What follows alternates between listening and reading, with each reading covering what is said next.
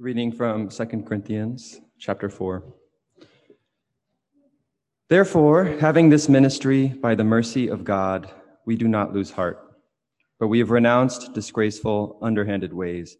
We refuse to practice cunning or to tamper with God's word, but by the open statement of the truth, we would commend ourselves to everyone's conscience in the sight of God. And even if our gospel is veiled, it is veiled to those who are perishing. In their case, the God of this world has blinded the minds of the unbelievers to keep them from seeing the light of the gospel of the glory of Christ, who is the image of God. For what we proclaim is not ourselves, but Jesus Christ as Lord, with ourselves as your servants for Jesus' sake. For God, who said, Let light shine out of darkness, has shone in our hearts to give the light of the knowledge of the glory of God in the face of Jesus Christ.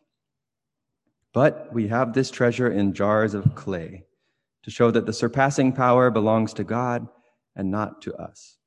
We are afflicted in every way, but not crushed, perplexed, but not driven to despair, persecuted, but not forsaken, struck down, but not destroyed, always carrying in the body the death of Jesus, so that the life of Jesus may also be manifested in our bodies. For we who live are always being given over to death for Jesus' sake, so that the life of Jesus also may be manifested in our mortal flesh. So death is at work in us, but life in you. Since we have the same spirit of faith, according to what has been written, I believed, and so I spoke. We also believe, and so we also speak, knowing that he who raised the Lord Jesus will raise us also with Jesus and bring us with you into his presence. For it is all for your sake, so that as grace extends to more and more people, it may increase thanksgiving to the glory of God. So we do not lose heart Though our outer self is wasting away, our inner self is being renewed day by day. For this light, momentary affliction is preparing us for us an eternal weight of glory beyond all comparison, as we look not to the things that are seen, but to the things that are unseen. For the things that are seen are transient, but the things that are unseen are eternal. The word of the Lord.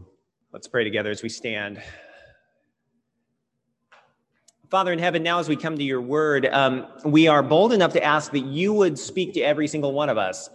Um, uh,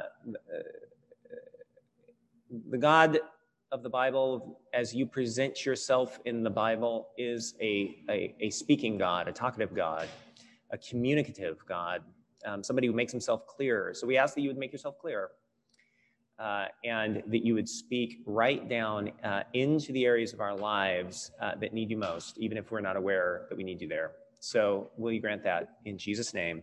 Amen. All right, friends, please uh, sit down. And it's helpful if you would, uh, in your service sheet, turn back to pages six and seven. Um, we're looking at that epistle reading. It's an excerpt from Paul's letter to the Corinthians, second letter to the Corinthians, and um, we're going to be looking at the second half of it. Um, now, um, for the last few weeks, uh, I, you know, I've I've been repeating this same thing, right? Um, do you remember? You do. God's best gift is always himself. Fantastic. I am, I, I already told you last week, I'm trying to drill that into our long term memory. God's best gift is always himself. Now, God gives many gifts that aren't himself, but his best gift that he gives us is, is always himself. Now, but here's my question today, um, drawn from the second half of, of that epistle reading. Here, here's my question. If that's true, if God's best gift is always himself, and, and if you belong to Jesus Christ, one of the things that we believe is that um, when we when we entrust ourselves to Jesus, when we belong to Jesus Christ, that means that God has given us His best gift, and He continues to give us His best gift. God gives us Himself. Now, if that's true, and if uh, as, if as Christians we have received God in Jesus Christ, then my question is this: Why do I feel so frail so much of the time? Um, every single day, almost every day, I don't want to overplay it, but very close to every single day, I feel at some point afraid or weak or unsure or worried or woefully incompetent at something or other. And that's one way or the other most days, I think, ish. Um, every now and then I have a, a, day where I'm just killing it, but it doesn't happen very often. Um, but then there are the times where, am I right? We slam up against, you know, teeth grinding, horrible suffering and pain, right? And my, my question is if God is God's best gift and he really gives us to him, he, if he gives himself to us in Jesus Christ, then what does it mean that I feel frail an enormous amount of the time? maybe I'm overplaying that a little bit, but a lot, of the time, right? Here's this. It, let me say it this way. If I feel frail, and in particular, if when life is just kicking me in the teeth, does that mean God's gone? Um, because a lot of times I, that's what I'm, that's my immediate conclusion. God must be gone.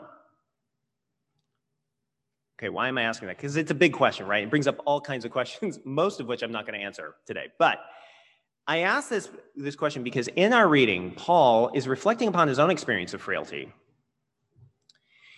And he comes with this big shout or a, a roar that says, No, our experience of frailty does not mean that God is gone. And when life, you know, kicks you in the teeth, it does not mean that we're abandoned. Rather, Paul wants to tell us that uh, God's best gift is always himself, and that that is in a, in a unique kind of way, almost especially true when we're experiencing great frailty. There is, according to the Apostle Paul, a nearness to God that you only know when you find God giving himself to you in the midst of in the midst of frailty, chronic frailty, acute frailty. And not only that, that there's also a fruitfulness for God in our lives that only you only gain when God gives himself to you in the midst of chronic frailty and uh, acute frailty. Really? Well, let's look at it. Verse 7.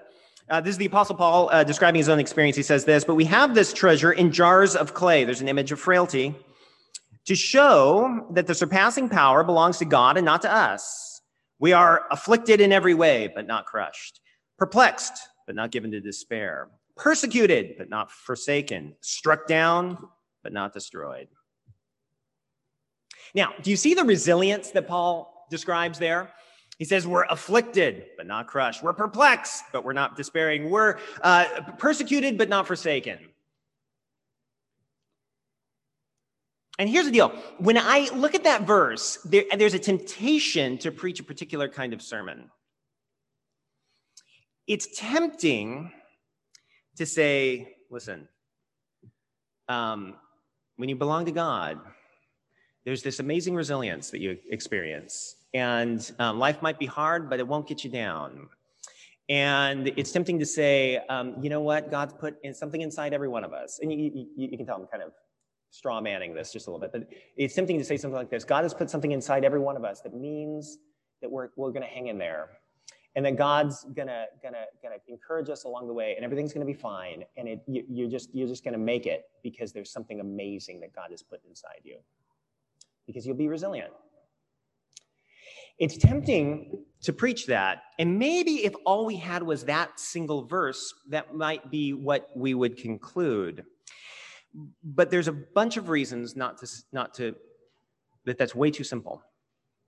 Um, one of the reasons is that that idea of kind of simple resilience, there's something in you that's going to make you, that, that's going to help you through this, that it's going to be fine. Um, that does not take Paul's own experience of suffering seriously. So, in this letter, so th- this is an excerpt from a much longer letter. And at the very beginning of the letter, Paul tells these group of Christians in Corinth, which is in uh, Greece, he, he tells uh, them, he goes, Listen, I have been going through a horrific time, Paul says. He says, he says, Things got so bad that we despaired of life. We despaired of life. Now, what that means is that um, here the Apostle Paul is saying that just very recently, in the recent past, he had experienced suffocating suffering. He'd experienced suffering that went way beyond his resources to be resilient, at least in any kind of way, relying on anything within himself. And so, however we look at this passage, we can't just say that there's this simple kind of resilience. We can't just kind of do a kind of Hallmark card kind of, you'll make it through kind of thing. That's not what Paul's talking about here. He's talking about something deeper. He's talking about something that God does in the midst of frailty. Look at verse 7 and look at verse 10. There's this kind of purpose that Paul describes in the midst of his own frailty. Verse 7, he says, We have this treasure in jars of clay, and then there's a purpose phrase, to show that the surpassing power belongs to God and not to us. Okay, here's a little clue about what's going on. Apparently, Paul says that his frailty, in one way or another, sort of makes room for God's power. What does that mean? Well, I'm not sure yet, but let's keep going. Skip to verse 10. Look for the words so that. He says, We're always carrying in our body the death of Jesus so that the life of Jesus may be manifested in our bodies. Now, the context is important here. So, Paul's talking about his own experience in his own uh, ministry being an apostle. So, what happened is uh, Paul became a follower of Jesus, and then um, and then his job was to go around and tell other people how to be followers of Jesus. So, so he does that. He goes all over the, the Mediterranean world, and apparently it was excruciatingly difficult. It was just really hard. It was both a hard job, it was an arduous job, but it was also a job that made him run into suffering that he could have avoided if he had a different job. And his life was so hard that it's, it, Paul says, it, there were times where it felt like he was dying with Jesus um, he says it, there were times where it felt like the dying process had been turned up and accelerated in his life. However, that's not the whole story.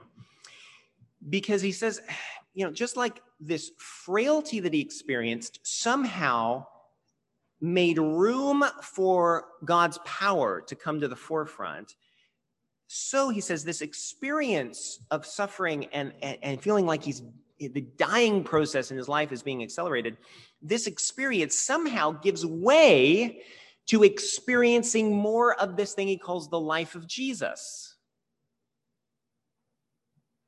Now what in the world is he talking about? And i got to be honest i am very aware that in preaching this text i am attempting to point us towards uh, realities that are far beyond my understanding. And I expect that it'll take the whole of our lives walking with Jesus to really grasp this, and probably a great deal of the life of the world to come. There's mystery here. But if I could back out and look at the whole of Paul's life and look at all of Paul's writing, I think something like this emerges. When Paul first met Jesus, um, he found, it seems to me, to his great surprise, that God suffers with his people. Here's what I mean. Uh, so before, before Paul was a follower of Jesus, um, he spent a great deal of his time trying to uh, uh, persecute Je- uh, Jesus' followers. He, he, he abused um, followers of Jesus. And one day, Paul was on his on the road to Damascus uh, to find some Christians, arrest them, maybe kill them, not sure. Um, and on the way, this is a famous story. Jesus Jesus got in his way. Jesus stopped him on the road, and what Jesus says to Paul is is really fascinating. Um, Paul or Jesus says, uh, Saul, which is just another name for Paul, Saul, Saul, why are you persecuting me? Now, that's an interesting thing for Jesus. That's an interesting opener for Jesus because Paul was actually not persecuting Jesus. Uh, by this point, um, uh, Jesus had died, he had risen, he was off in heaven someplace. He, he, you know, physically, he was quite out of the picture. Paul was persecuting the followers of Jesus. However, despite that, the very first thing that Jesus says to Paul when he's introducing himself, right, in a confrontational manner. the very first thing that Paul learns about Jesus from Jesus is that Jesus is that when Jesus's people suffer, Jesus suffers with them. And it seems to me that part of Paul's Copernican revolution in his understanding of God was finding out that God in Jesus Christ suffers with his people. That Jesus, even in heaven in all of his glory, is not detached from our suffering. Now, at first, that's really bad news for Paul because, you know, Paul was like the enemy, right? Paul's the bad guy. And so Jesus is like, man, I, I take this really personally, really seriously. Um, what you do to my people, you're doing to me. Uh, however, fast forward the story, Jesus or Paul surrenders his life completely, comprehensively to Jesus Christ, becomes a follower of Jesus, and instantly, I mean, no gap, instantly, Paul begins to suffer the same kind of abuse that he used to perpetrate. Except now, Paul belongs to Jesus Christ, which is to say, Paul now belongs to a God who came near to the suffering of his people. Paul now belongs to a God who is not detached from, uh, from his people, even when his people uh, suffer the very, very worst of, that this life has to give. And for the Apostle Paul, the proof that Jesus is not detached from us, but is right up close to us in the midst of our suffering and our pain. It's not even his experience of, of meeting Jesus on that Damascus road, though that was important. His ultimate proof is the cross of Jesus Christ. When Jesus died, um, uh, at, you know, when he was 33 years old or something like that, when Jesus died and was tortured and, and, and, and when he died upon the cross, that historical event for the Apostle Paul is the proof that Jesus is not detached, but that he is with us. And if you read through the everything Paul wrote, you get this deep connection in Paul between Paul's experience of suffering and Jesus's suffering on the cross. Paul's suffering and Jesus' suffering, they're very different from each other. And yet it appears that as Paul suffered, his mind went from his suffering to Jesus' suffering. And the vividness of Paul's suffering seemed to enhance the vividness of the cross of Christ. You know, we, we have these fancy crosses up here. And, and I love I love our fancy crosses, okay? But the, but there's a downside to the fancy cross because the fancy cross um, looks like the opposite of suffering, doesn't it? But for Paul, his experience of suffering allowed him to get a vivid sense of the reality of Jesus's pain. And as the cross became more vivid for the Apostle Paul, at the same moment, the love of God became more vivid to the Apostle Paul. Why? Well, Paul tells us that uh, in another letter in Romans that the greatest demonstration of uh, God's love is the cross of Christ. So think about this Paul's suffering drew him closer to Jesus' suffering. And Jesus' suffering drew him closer to an experience of the love of God.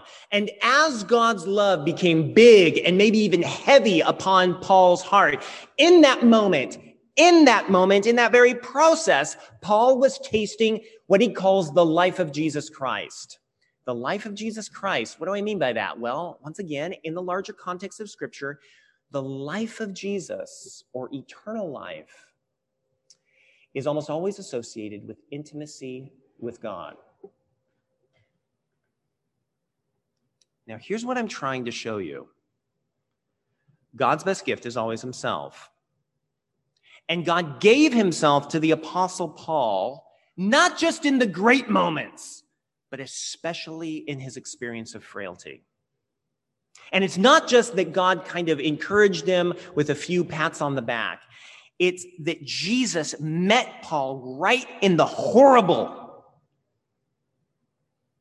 And that somehow, in a remarkable way, Paul's frailty and Paul's affliction was like the context where he, it was like the platform from which he could see the beauty of Jesus Christ with a pristine clarity. And now I need to be really careful. And I want you to remember what I'm about to say. I am not for a minute saying that suffering is good. Suffering is proof that we live in a really messed up world. But one of the things that makes the God of the Bible so unique is that the God of the Bible is not detached from the horrible of this world, that he came near, that he stepped into it, that he entered into it in the person of Jesus Christ. And that still brings up all kinds of questions for me that I do not entirely have all the answers. I don't even have close to the answers. But I do know this. I do know this. If I'm going to trust anybody in this world, I want to trust somebody who has suffered because there's something about somebody who has walked through pain that, especially if it's similar to the pain that I'm going through, that makes me uh, willing willing to trust them. I, I'm not. Do you know what I mean? And then, especially if that person is willing to walk with me in the midst of it. And that's the God that you find in the face of Jesus Christ.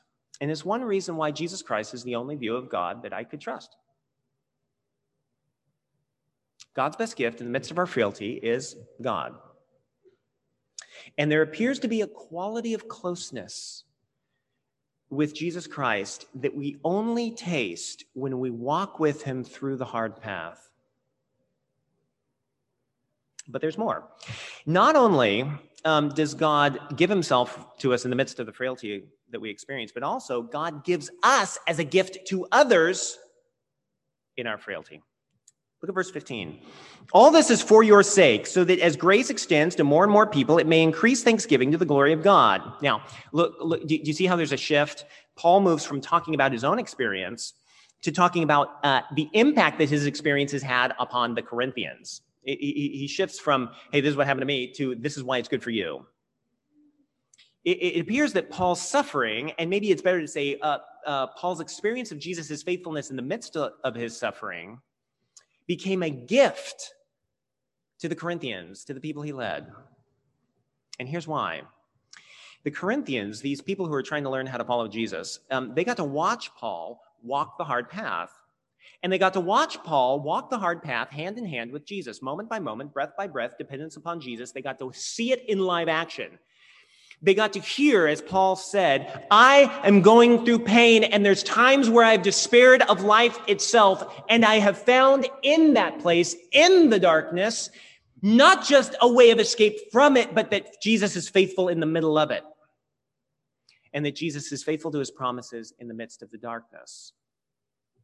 And that encouraged the Corinthians. And that got to show them in live action what it looks like to walk with Jesus for real not just the theory, but the practice. And as they watched Paul, Jesus became vivid. And as Jesus' cross became vivid, Jesus' cross made God's love become more vivid, and God's, God's love became more vivid and weighed down upon their souls. In that moment, the Corinthians began to begin to experience and taste something of the life of Jesus Christ that Paul had experienced, that intimacy with God through Christ. Let me try to illustrate this. Um, I've mentioned this before, but one of the most uh, beautiful Christians I've ever met in my life is a man called Michael. He lives in a different country. And he suffers from MS. And his body is uh, uh, in visible decline. He's spoken publicly about his suffering. I've quoted him before. And Michael is one of the greatest evangelists I've ever met. Like he's extremely good at helping people who think Jesus is a bad idea see why he's a great idea. And I, I one of the one of the most fun things I've ever done is I, I led a course with him um, for for folks who were exploring Jesus, trying to figure out whether he was a good idea. And what would happen is this I would um, try to explain the theology, try to teach the Bible, try to make Jesus clear, and people's eyes would glaze over. And, you know, and then I'd pitch it over to Michael and I'd say, Michael, can you explain like how this works for real? And then Michael uh, would begin to describe from the vantage point of his frailty why Jesus is surpassingly beautiful. And everybody would want to become a Christian, including me like I tried to get rebaptized a bunch of times, which I don't, we don't even believe in that. But anyways, um, and there were at least two reasons. I mean, part of it was he was just very gifted, but he is very gifted. But but another reason is um, that his frailty gave him credibility, and his intimacy with Jesus made him compelling. And many people walk with Jesus today because uh, Jesus because Jesus walked with Michael in the midst of his difficulty. And that's the way it works. Uh, 2 Corinthians chapter 1 says this The God of all comfort comforts us in our affliction so that we may be able to comfort those who are in any affliction with the comfort that we ourselves have been comforted by God. Um, here's what this means. Well, one thing this means Emmanuel, uh, one of the best ways we will ever reflect the beauty of Jesus Christ is by uh, walking with Jesus through suffering in that place, learning to lament it and to be honest about it, and weeping in the midst of it, and despising the pain of it, and simultaneously keeping our eyes fixed on Jesus and knowing Him to be walking with us and clinging to His cross because there we will be able to say and demonstrate to people, and they will see it, that despite the pain and all the questions it brings up, nevertheless, there is also a God who is good in the midst of it, and his name is Jesus. One of the very best, best gifts you will ever give in your whole life is the long walk with Jesus through the dark path. And so I want to say this if, if you're in pain right now, and I know some of you are, if you're in pain right now, don't give up.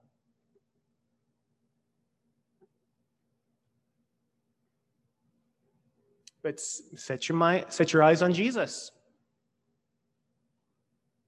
And I know you feel detached from God. But Jesus Christ is proof that God has attached himself to you. So trust him even if you can't see him. Trust him especially when you can't see him. Trust his cross and let the cross of Christ proclaim his love to you, a love which you may not be able to see right now. And if you find yourself saying, but I've prayed and I've done all the things and yet nevertheless I can't see anything, then tell us and let our prayers hold your faith let our prayers, the prayers of Emmanuel Church, hold up your faith for you. Let our faith hold your faith, and that's called We Pray for You. Okay? And then look at verse 16. So we do not lose heart. Though our outer self is wasting away, our inner self is being renewed day by day. For this light and momentary affliction is preparing for us an eternal weight of glory beyond all comparison. As we look not to the things that are seen, but to the things that are unseen. For the things that are seen are transient, but the things that are unseen are eternal. Now, listen, um, if you're a Christian, there came a point at which you got to find out that your goodness wasn't going to get you to God, that you needed Jesus to reach in and grab you in the midst of all the badness, and that through his cross reconcile you to God. Do you remember that? Okay, you bubbled in the right answer there. Good. Now, for some of us, Jesus is teaching us right now that we, in our own resources, I can't get myself through the pain we all of us get to realize we are we do not have the resources we need to get through this life. But i get to tell you that jesus does. Jesus can get you through. Just like jesus can reconcile you to god even though you can't reconcile yourself so jesus can get you through the pain. And jesus walks with you through the midst of this that you and he'll carry you.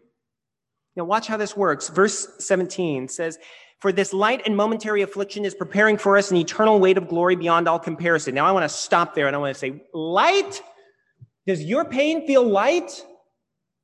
Of course it doesn't. It feels heavy. That's why it's called pain. But now in your minds, look at Jesus. Because was Jesus' suffering light or heavy when he was on the cross? It was heavy. It was terribly heavy. It was infinitely heavy, we find out. Because in his suffering, he was bearing the weight of all suffering and all evil for all time. And I know that's mind blowing, but there we go. He was, he was carrying infinite suffering, and therefore he was carrying yours in the midst of it.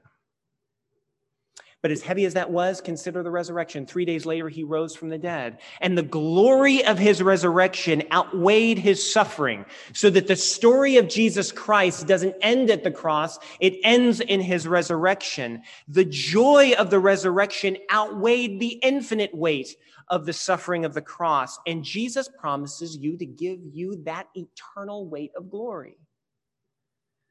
So that one day, if you belong to Jesus, we will be able to look back on our pain and we will say it was horrible. And we're never going to like lighten the pain. It's never the pain that we experience now is never going to get cheapened. And yet, at the same time, we'll be able to say, as heavy as it was, it does not compare to the glory we know now as we look at Jesus Christ. So I say to you, do not look at the things that are that you can see. Look at the things that you can't see. Look at the cross. And the same thing about the momentary affliction. Does, does pain feel momentary? No, it feels permanent. At least, at least that's the fear. It always, but go to Jesus' suffering. Because Jesus' suffering on the cross wasn't his only suffering. The Gospel of Luke tells us that his whole 33 years was one trial after the other. But now think about the resurrection, because 33 years of constant trial, that's a long time. But now, after his resurrection, it's been 2,000 years, and that clock doesn't stop ticking. And if you belong to Jesus Christ, he will give you that eternal glory and it will not end. And one day we will be able to look back at our pain and again, without ever cheapening it, we will be able to say it is light and momentary compared to the glory that never ends. So do not look at what you can see, look at what you cannot yet see. Look at the cross of Christ. So trust yourself to Jesus Christ and let us walk with you, trusting Jesus for you. And he will walk with you. He is walking with you now. And we're still, we'll still suffer. We'll still be frail, but we will be afflicted, and Jesus will make sure that we are not crushed. We will be perplexed sometimes, and we'll bring those questions to Jesus and he will um, he will make sure that despair doesn't win and we will be persecuted but jesus will make sure we are not finally destroyed forever. And he will give us an eternal weight of glory and that will be the first our first sight of jesus christ will be his face and we will know that he has been god's best gift all along. Amen Hello, everyone. My name is Jim Salladin. I'm the rector here at Emmanuel Anglican Church. Uh, our church exists to see and describe and reflect the beauty of Jesus Christ for the flourishing of our city. And I hope this podcast encouraged you in that way towards Christ. If you're here in New York City, we'd love to see you. Please join us on Sundays at 11 a.m. Generosity drives everything we do at Emmanuel. And if you'd like to contribute, please visit www.emmanuelanglicannyc.com slash give.